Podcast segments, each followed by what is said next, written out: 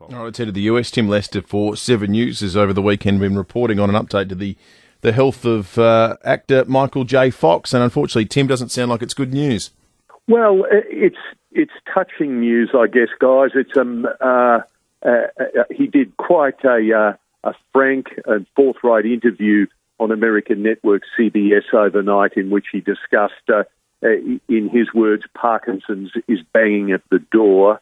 Um, he's 61 years old now and spent more than half his life uh, since the diagnosis of the uh, degenerative, uh, incurable neurolog- neurological illness that Parkinson's is. That was diagnosed way back in 1991.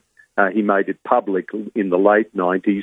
And in, in the years since, his foundation to study it has uh, brought in more than two and a quarter billion dollars. Quite extraordinary.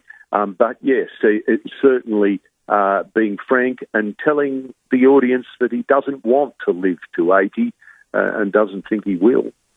Geez, it's so young though, isn't it? 61 years mm. old. And, and, as you say, Tim, does he, is he going to sort of pull back from public life as well? Did it have that sort of sense of finality about it, the interview to you, Tim?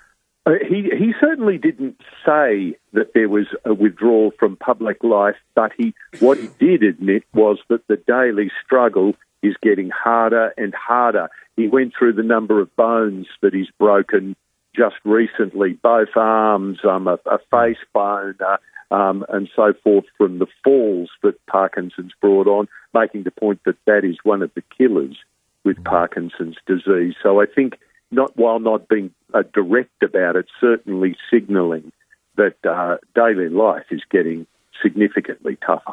Yeah, the poor bloke. Good on you, Tim. Tim Lester for Seven News in the US. He did a round of press in the last year or so with Christopher Lloyd, of course, who's made famous with in, in the Back to the Future films. And uh, it was amazing to see what the 22 odd year old age gap in those two blokes. And Christopher Lloyd's doing really well. And you can see Michael J. Fox struggling. It was kind of touching to see the older Christopher Lloyd having to help mm. Michael J. Fox around. He's a man in his 80s.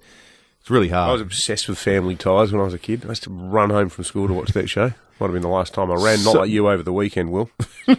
Superb actor, Michael J. Fox. Yeah, he's just just fantastic talent.